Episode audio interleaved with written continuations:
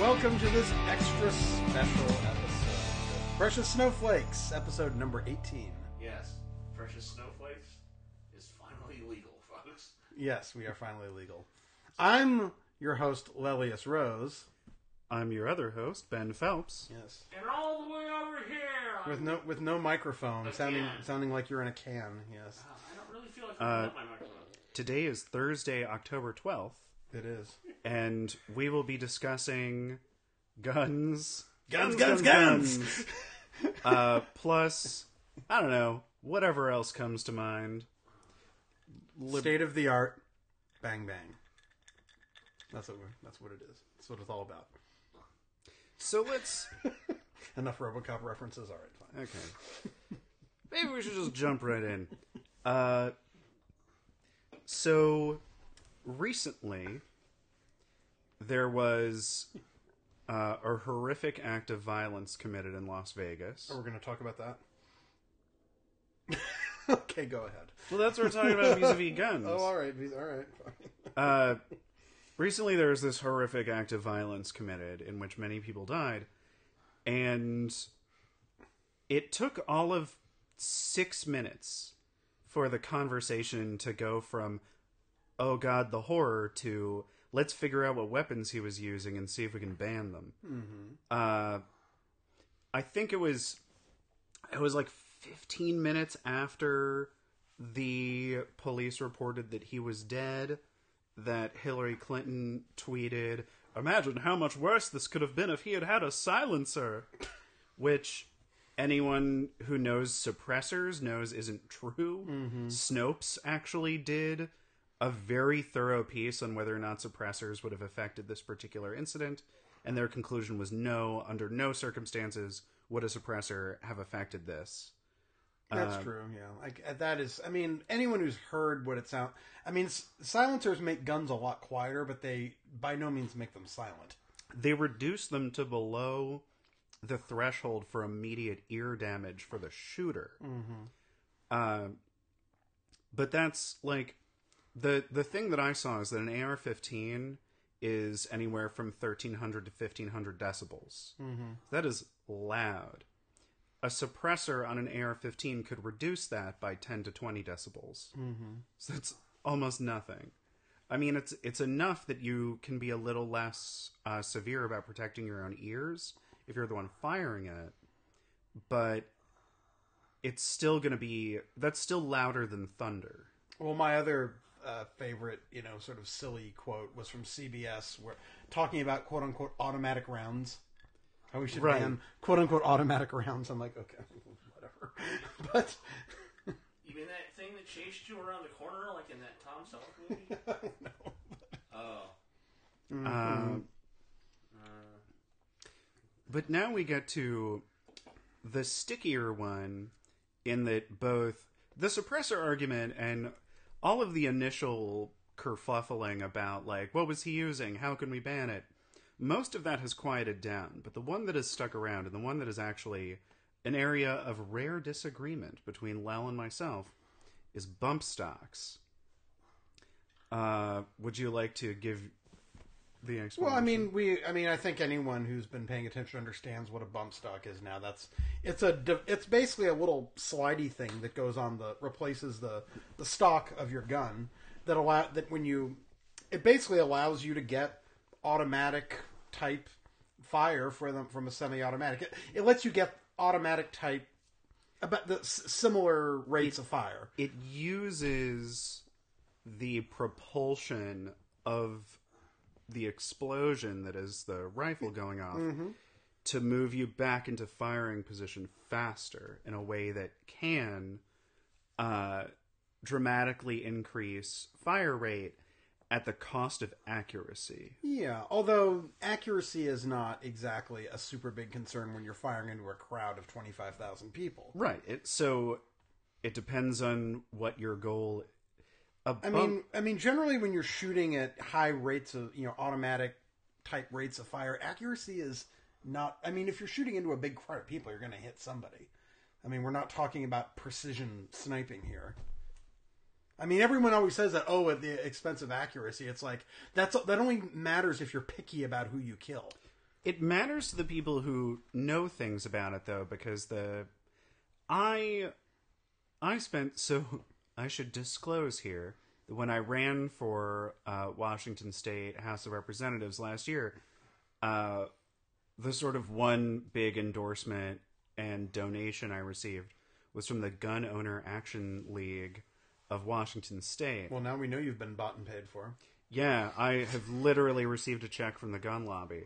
Uh, Ooh, can you tell us for how much? it was five hundred dollars. Is that enough for a gun?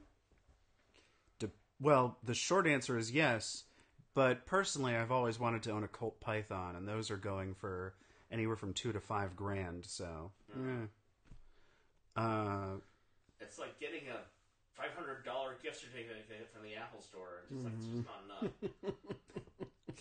uh, well, no, I I appreciate their contribution to the campaign. Uh, Technically, I don't think you could buy a gun for the campaign. I don't think. you know. no, I don't know. Is the campaign getting shot at? not yet. not yet.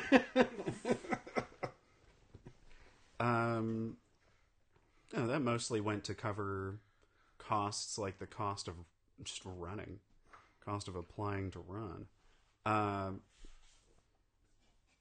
anyway, so my response, I mean, my initial response to the whole Vegas situation was, oh my god, this is horrific and awful. My secondary response was, well, what can be done? What who's as of right now, as far as I know, we still don't have a clear motive. Right? No, no, there's no motive. Right, there's no motive. Uh this guy seems to have been Maybe he just did it because he thought it would be a thrill. You know, maybe he's just you know. Well, he was he was wealthy. He was relatively stable. The one the one weird thing that does come up is that he may have had a record of domestic abuse. Uh, and he's never been convicted, but that may have less to do with his own guilt or innocence and more to do with the fact that he was a rich white guy, and it's hard to nail those people down for domestic abuse. Mm-hmm. Um, so, post event, as people started to get more and more political about it, I wanted to look and see what like the real hardcore gun havers were saying about it. And a lot of what I saw was people who were saying, you know, that the NRA is the NRA has come out in favor of banning the bump stock. A lot of people saying that the NRA is never going to get a cent from them anymore, which good. Uh but I what I saw is sort of what the the pro gun community what they feel about the bump stock anyway. And the general consensus is that bump stocks, which are very common all Yeah. over the place, Well, they're cheap. You know, they're bump stocks are are a thing you bring to the range if you want to spray. You can't use it for hunting. Probably not going to use it for self defense. You're going to bring it to the range and just go like woo, and so it's just a matter of fun. So there are thousands of them across the country that are mostly used by jackasses who just want to fire as many rounds as possible at a range. Mm-hmm. And then one time it gets used in this horrifically violent way, and now the conversation is should we or should we not ban it? Uh, Well, my question is, why not ban it? I mean, if automatic weapons are banned, why not ban this? Because how is this really different than than an automatic rifle?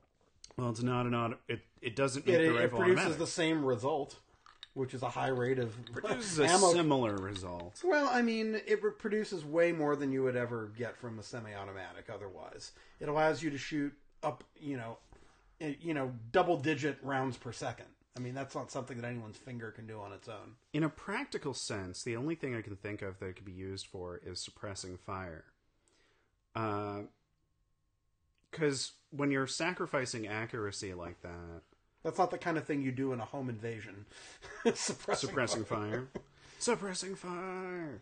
Uh, laying down and suppressing fire. It's like that's that's the kind of thing you do in trench warfare, right? well, that's the kind of thing we do all the time. Uh, I think the I once saw a statistic that was like six hundred thousand bullets are expended for every person killed in war mm-hmm. because mostly bullets are used for suppressing fire. Right. Um, But again, we're talking about war. Right. So my fundamental question is would uh is one instance of abuse good enough to warrant banning a thing? Uh and my general my gut response is no. Well, and my question is, how is this materially different than an automatic weapon? Because you well, I mean, the re- I mean, maybe the, the the mechanism is different, but the result is the same. The result is you have, you know, like 8, 10, 12 rounds per second coming out of the gun. That's effectively what you've got. Now, it's illegal to modify like something like an AR-15 to be automatic. Some people do it anyway, but it's not that hard if you know what you're doing. You can modify it and get it have it be a actual automatic. You can How also- is using a bump stock materially different? It seems to me like it's just a loophole. and it may And that's well, why I'm thinking, well, why not ban it then?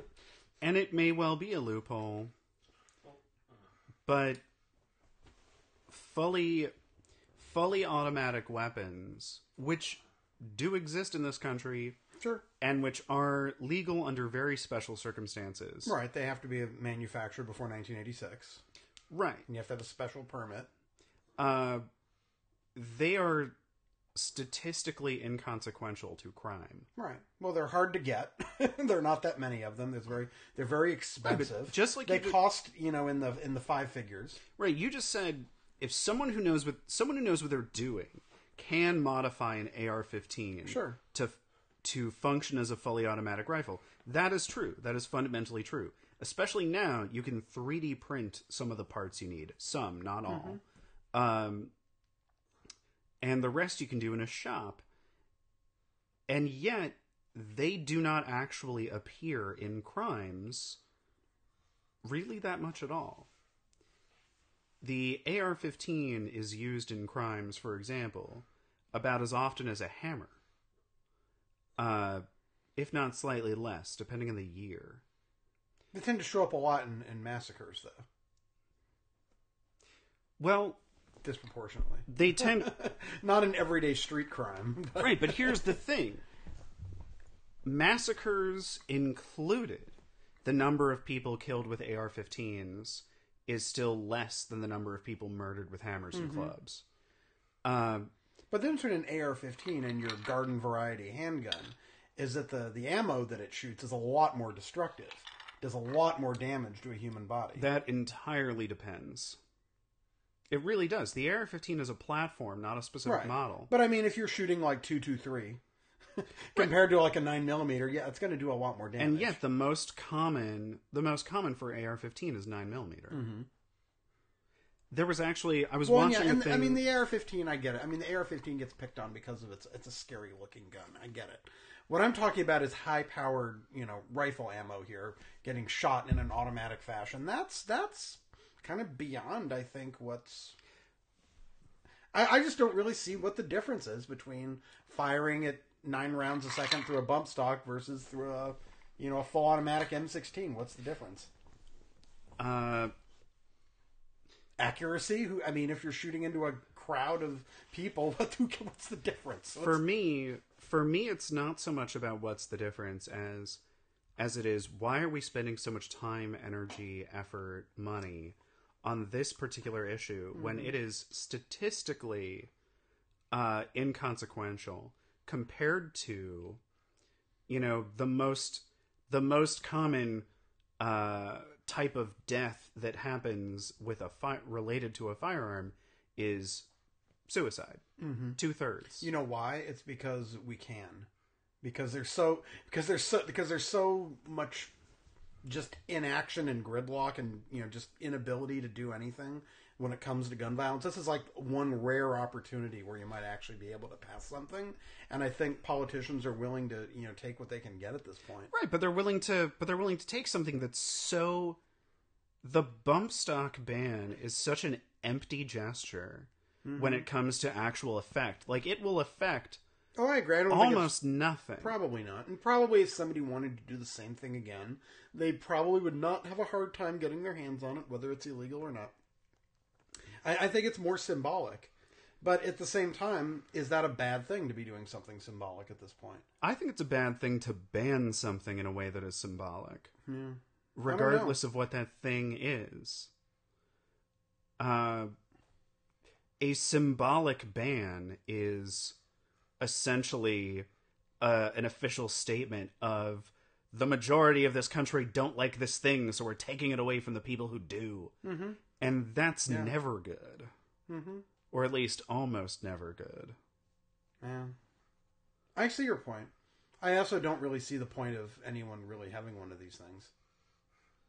Because they want to be jackasses at the Okay, range well, who I fire mean, a million rounds. There's a lot of things people want to be jackasses about, but that you know that doesn't mean you but can we just don't anything you want. but we also don't stop them most of the time people people drive around in cars like Mm-hmm. jackasses all the time and until they actually you know harm somebody or break a law they're Hmm, somebody- allowed to keep being jackasses somebody did.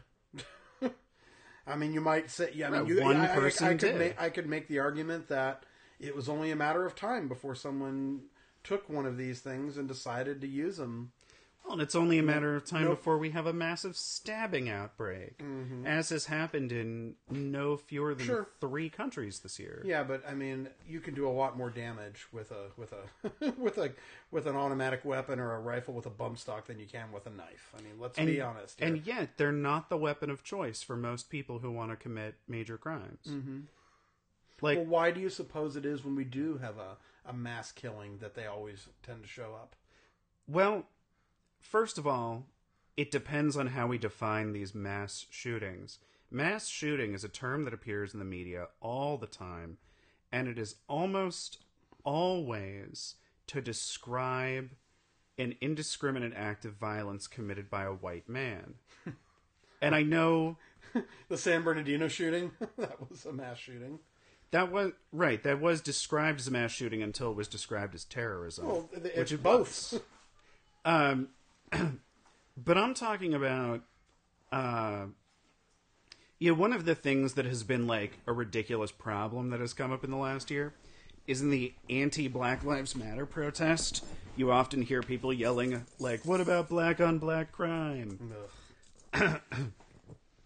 But the thing is, those people are using it as sort of a weird excuse. But they're not wrong that there's a black on black crime problem in this country. Black on black crime is not a thing. Well, it's really poor on poor crime. It's it's it's it's people who it's it's acquaintance on acquaintance crime is really what it is. And most people who shoot, most people who shoot other people shoot people that they're acquainted with. They don't go around shooting random strangers. And most people know most of the people the people they know are people of the same, you know, ethnic group. So when people shoot people, they tend to shoot people of the same color.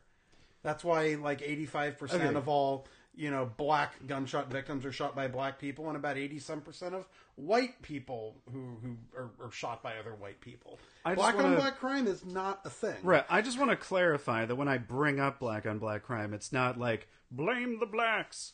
Uh, oof.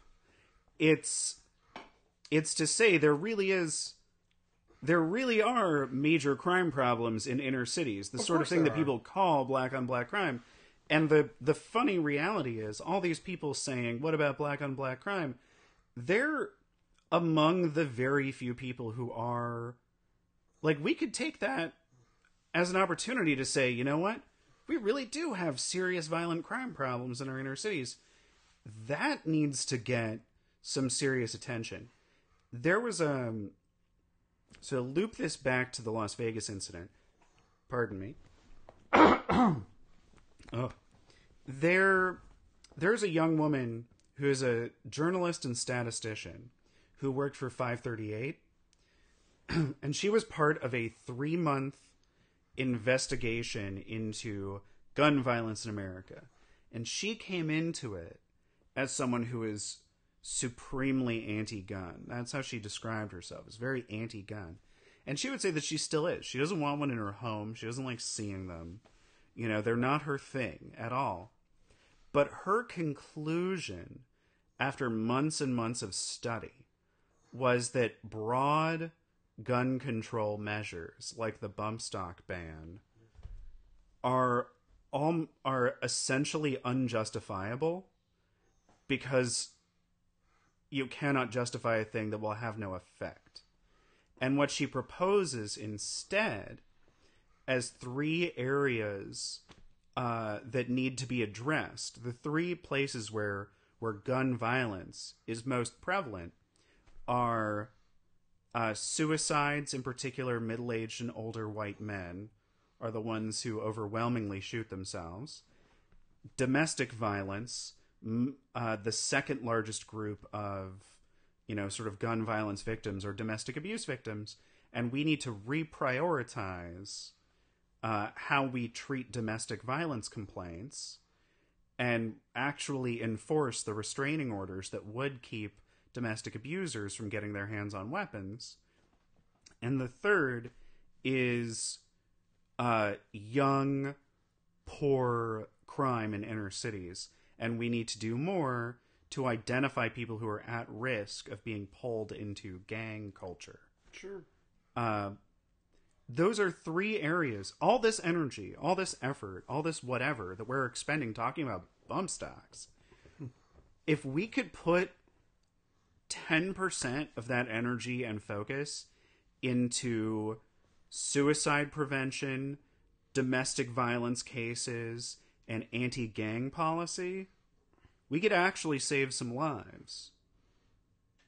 We could we could do some real good. And my big frustration with the all with the constant and immediate like let's ban whatever was used in this particular crime that we only talk about because it was committed by and at white people like like we we see crimes committed against white people and we jump all over let's ban whatever was used you know instead of let's talk about who's actually being victimized like one of the funnier things you know the new this isn't funny at all but a weirder thing the weapon of choice right now in europe for uh, for lone wolf jihadists is cars Mm-hmm. Trucks, whatever. cars, trucks, whatever. Um, no one's talking about banning trucks. Mm-hmm. There are people talking about revoking the licenses of young Muslim men, which, like, doesn't that just sound crazy? Well, the I mean, you think that revoking their driver's license is going to stop them from? Getting behind the wheel? well, uh, yeah. I mean, some of not all these guys have had, necessarily had permission to drive these trucks. Yeah. yeah. Uh, right, like, I get that some tools are more useful people than are others. reactionary when it comes to these sort of things. I mean, they want to something happens, they want to you know, they're they're reactionary. They want to react to what it's like after 9/11, you know, it was all about, you know, keeping, you know, anything sharp off of airplanes. Right, but we always we always react in these super counterproductive ways. Mm-hmm. Like there are glaring the point of this Washington Post editorial that this young woman wrote is that there are these big glaring areas where we could do a lot of good with more targeted programs. And incidentally, the the thing about domestic violence, if we took if we put a real national focus, if we were like we have a domestic, you know, we need to declare war on domestic violence. This is the war on domestic abuse. If we put focus on that the same way that we have tried to put focus on guns, the same way we have tried to put focus on drugs, if we put focus on domestic violence and domestic abuse in a similar capacity with, you know, drastically increased funding, much more strict guidelines, then someone like the Las Vegas shooter maybe would not have slipped through the cracks Yeah. because he he was someone who had had complaints filed against Of him. Of course, you never you can't take anyone's civil rights away unless they've been convicted of something. Correct. But my understanding is that most domestic abusers don't get convicted in large part because it turns into a he said she said mm-hmm. case and there's really just not enough public there's there's not enough public consensus that we need to take these things seriously. Right. At the same time, I think the government is well within its rights to regulate something like bump stocks. I mean, yeah, bump, banning bump stocks, I don't think for one second that it's going to be any sort of panacea. I don't know that it's going to even No prevent one crime. At the same time, I don't know. I can't really think of any reason why they should be illegal. so it's kind of like Right, my my fundamental response to that is because that's not the point. you're, You know, you're we right. Mm-hmm. should never have to ask why should a thing be legal. You know, why should spoilers on people's cars be legal? They don't actually do anything to cars; they just make you look like an idiot.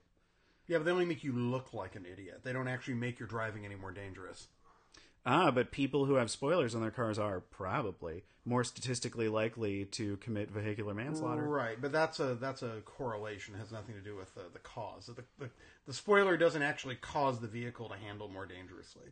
Well, It's co- it's purely cosmetic. well, why don't I just say that spoilers should be mandatory so that I'm for for problem drivers so I can identify them on the road.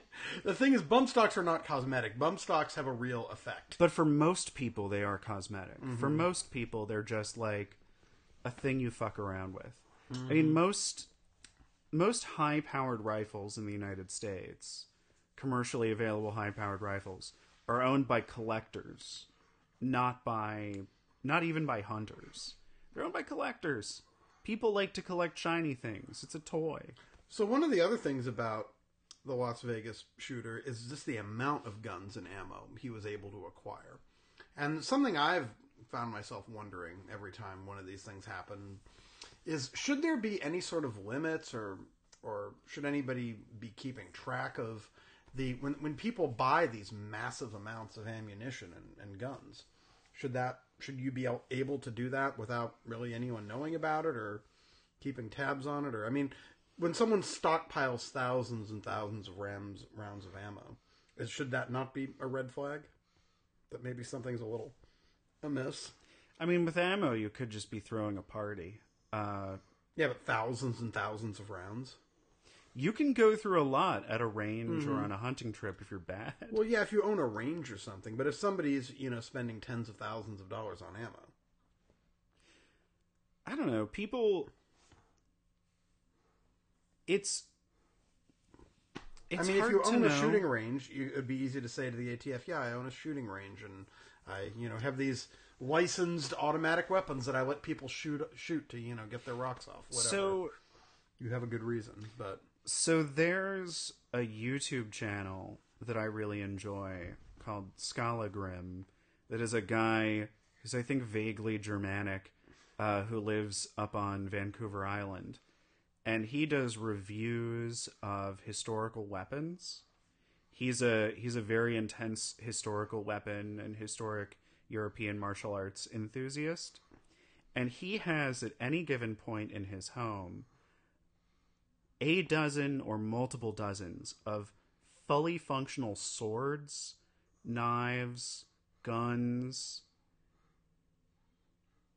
He runs a YouTube channel. Mm-hmm. He's been he's been put in hot water for that before. He's been put on watch lists. You know, I think he's been accosted by law enforcement. Some people just like to collect things. Some people like to have things. Having a bunch of weapons does not mean you're necessarily going to use them.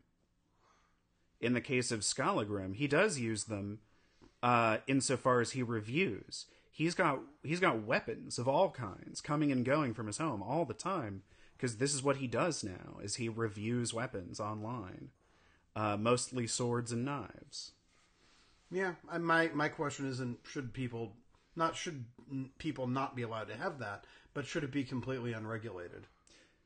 So in the case of this particular person, I would point out that part of what he's doing, he's entertaining people. Right. He's created monetized YouTube videos Right. that entertain people in exchange for ad space or Patreon donations or whatever. He brings entertainment to people. He creates value. He creates wealth. He's doing something that is good, that is fundamentally good. And any law that restricts uh, people's ability to stockpile weapons is inevitably going to negatively impact this guy and other people like him who create entertainment or who write books or like there are people who use these things to create is my point and not all those people should be on watch lists What do you think of all this, Chris? I hate it when it happens. I hate it when that happens. What happened? I'm just curious. I mean, I thought you were trying to say something earlier. No. Let's just cut that part out. Okay, I thought I thought you were you trying to interject with something.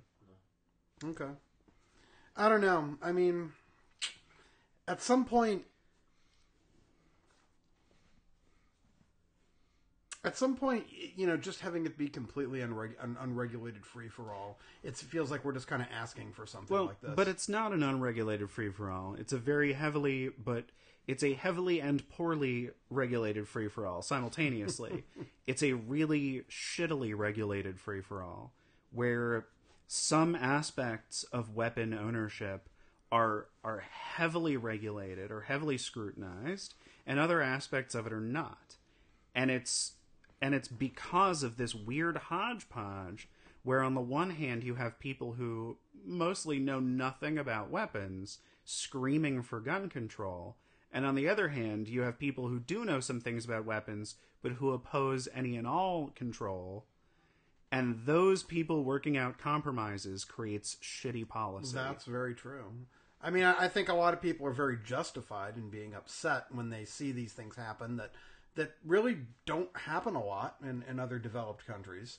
and And they, and we ask ourselves, okay, why does this keep happening here? Why do we keep having these mass casualty events where dozens of people get shot? it's not like people like to throw quotes around about like America being the most gun havingest country. We're really not per capita. Other really, we're we've we're got more not. guns than people. Uh, Switzerland is the great example. Uh, and it's funny because I was talking to someone else about this about gun control generally, and I was about to bring up Switzerland. I mean, I mean, Switzerland is kind of unusual in the in the sense that you, members of the military store their guns in their own homes. So that kind of makes it and just and who's a member of the military in Switzerland? pra- well, practically everyone. Everyone. Right. It's a draft country, But it's not. In the not, reserve. But the thing is, the gun there's th- them over there. The guns are pretty evenly distributed. Here, you know, the vast majority of the guns are in the hands of just a, a few percent. You know, you've got a lot. You've got a few people with lots and lots of guns, as opposed to everyone with one or two. Right, they have a more fairly and evenly armed populace. Mm-hmm. Whereas we have lots of people who are not armed, and those people tend to then be victims. Well, I don't know about that, but It does there's happen. not. I There's mean, not. There, more- It wouldn't have done you much good to be armed in in Las Vegas. No, no. Las Vegas is a very. I mean, the thing about Las Vegas is that it was a very singular event in lots of different ways. Uh, things like that rarely happen in Vegas. Uh, the situation where he knocked out a massive piece of stormproof glass, like that's weird. Mm-hmm. There's, I don't, I'm not, I am not a conspiracy person. I intend to wait until the authorities have a clear statement, and in general, I will trust what the authorities tell us about what happened. But there is something particularly in, weird about him having hundreds and hundreds and hundreds of pounds of equipment that was then carted up into his room and then knocking out like weatherproof glass like well, that. with a sledgehammer, apparently. Sledgehammer makes more sense, but like, how did no one figure that out sooner? You know? Well, I mean, I, depending on where the glass landed, it may have landed in an area where there weren't any people. I don't know exactly what's directly under there, but I mean, it, lot. yeah. I mean, it, it, it, I mean, it was the, it was nighttime. It probably took people a little while to figure out. Maybe some glass rained down and no one was standing around where it landed, and you know, it all took place over just a few minutes. So, That's true. I mean, maybe it just land. It might have just landed onto a roof below. Yeah, But yeah, I mean, it's. I mean, they, they found the hammer right next to the window. it's it's just very weird that like this was such a thoroughly planned out Mm-hmm. thing with just no no motive, nothing that could have been traced. I mean, this is what really if we want to talk about like who is who like what are we supposed to do to stop events like this? Or just we supposed to do in re- response? This is it? what the FBI is supposed to be doing. Yeah. Like that's their job. We have huge we have massive law enforcement apparatuses, apparati, apparatuses that are uh, tasked with finding people like this in all sorts of ways, and they have huge amounts of tools, a lot of leeway about how to find people like that. And for the most part, as far as we understand it, they do. For the most part, people who want to commit crimes like this are caught before they commit them. Um, but in this case, you know, a lot of suspicious behavior, it looks like, before this happened. And yet, no clear motive. We still don't know why. We know that ISIS took credit for it. Yeah, well, they'll take credit for anything, won't they? Yeah. And there's a. I have seen people sharing around a thing about how he might have um, converted to Islam like a week before. But I don't think I've seen that in any particularly reputable places. So this being an actual ISIS thing seems pretty unlikely. Um, we probably have to wrap. So, well, what else did you want to talk about? Well, the like- the only other thing the only other thing I wanted to mention, which I brought up in the car earlier, was where I'm coming from, sort of most fundamentally, and this is an area where I think we're also in a little bit of disagreement. Is I see the Second Amendment as being part of the checks and balances, and it is my understanding, it's my reading of the founding fathers of both the founding documents of our country and also of their letters, their journals, their op eds for and against each other. That there was a real core group of people, including Jefferson, who believed that from time to time we would need to have violent revolution to overthrow a government that had acquired too much power. And that either with that in mind or even uh, in order to forego that, then an armed populace, a populace that the government is fundamentally afraid of, is necessary for the continued survival and health of democracy. And I, I don't, I'm, I'm, I'm not, I'm not, I don't think I really buy that, especially in this modern era. I mean, up until the Heller decision in in the Supreme Court, no, no one, the Supreme Court had never interpreted the Second Amendment to mean an individual right to bear arms. It had never, it had never meant that before. And I, I just don't think that armed insurrection is really what they were thinking about with the Second Amendment. I do. I mean, because that's what and, they and- did. And it seems kind of ridiculous today the idea of a bunch of ragtag people with with rifles, you know, overthrowing the United States military. It's just, So- to me, it's just ridiculous. Well- this idea that we're defending, you know, uh, and I mean that's the whole point of this country is that we. Is the ballot box is our mechanism for change that we have peaceful transition of power that we have an election and then and then the loser gives up and goes home and no one has to shoot a gun. Well, and That's so the whole did- idea of d- democracy. and so did and so did Weimar Germany. Mm-hmm. And one of the first, one of the big policies that transitioned from a democratic government into fascist totalitarianism in Germany was the decision to ban the personal ownership of firearms and to collect those firearms. And that was essentially they knew that that was a necessity in order to achieve what they were going to do. And it worked. Uh, worked in Germany, didn't work out so well in Poland, where my great great uncle, among others, fought with the partisans in the woods and stayed alive during World War II by fighting with resistance against a modern military force. It happens. It doesn't happen so much in this country because we're not we're not there yet. We're not at the point of needing an armed resistance to overthrow our government. Uh, and yet, the fact that that is a thing that could happen. I mean, what's the origin of the Minutemen? The the concept of the Minutemen during the Revolution is that they were ready to go in a minute. Right. Uh, that doesn't really speak to what you know when people talk about a well-regulated militia. The well-regulated militia of the day was you have 1 minute. Grab your boots, your hat and a musket. Come to the town square, get ready, they're coming. And I in today's world I think it is more fair and appropriate to interpret that as an endorsement of individual private gun ownership than it is to say that no, they were just talking about things like the Michigan militia. Um, and I do think that there's one of the things that holds back government from doing truly crazy things is fear.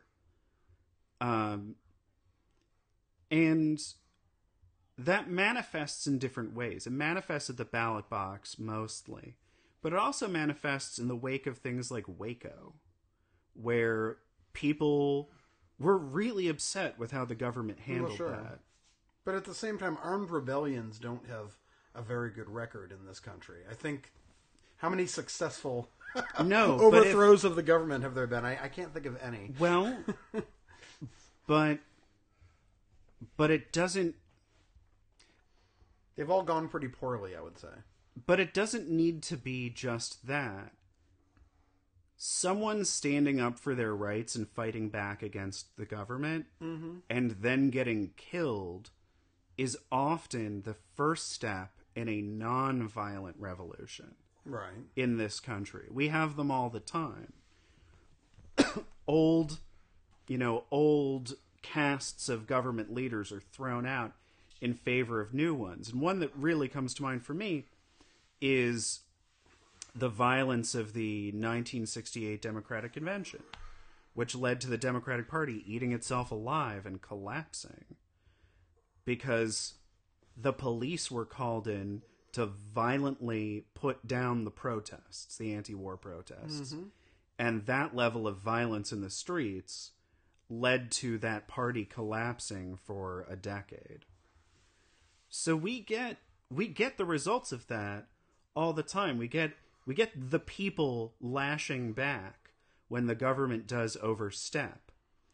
But if there was no threat if there was no threat of potential violence from the American people, I think that would drastically reduce the ability of the American people to non-violently overthrow the government.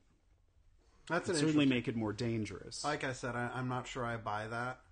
That that the idea of violent, you know, insurrection is going to is going to achieve some sort of valid well, that the, political political that the, goal. that the threat, that the sword of Damocles hanging over government. See, I don't. I don't think it needs to be violent. I don't think you know if if the people aren't going along, it's But I think the threat of violent revolution, the possibility that that could happen, Mm-hmm.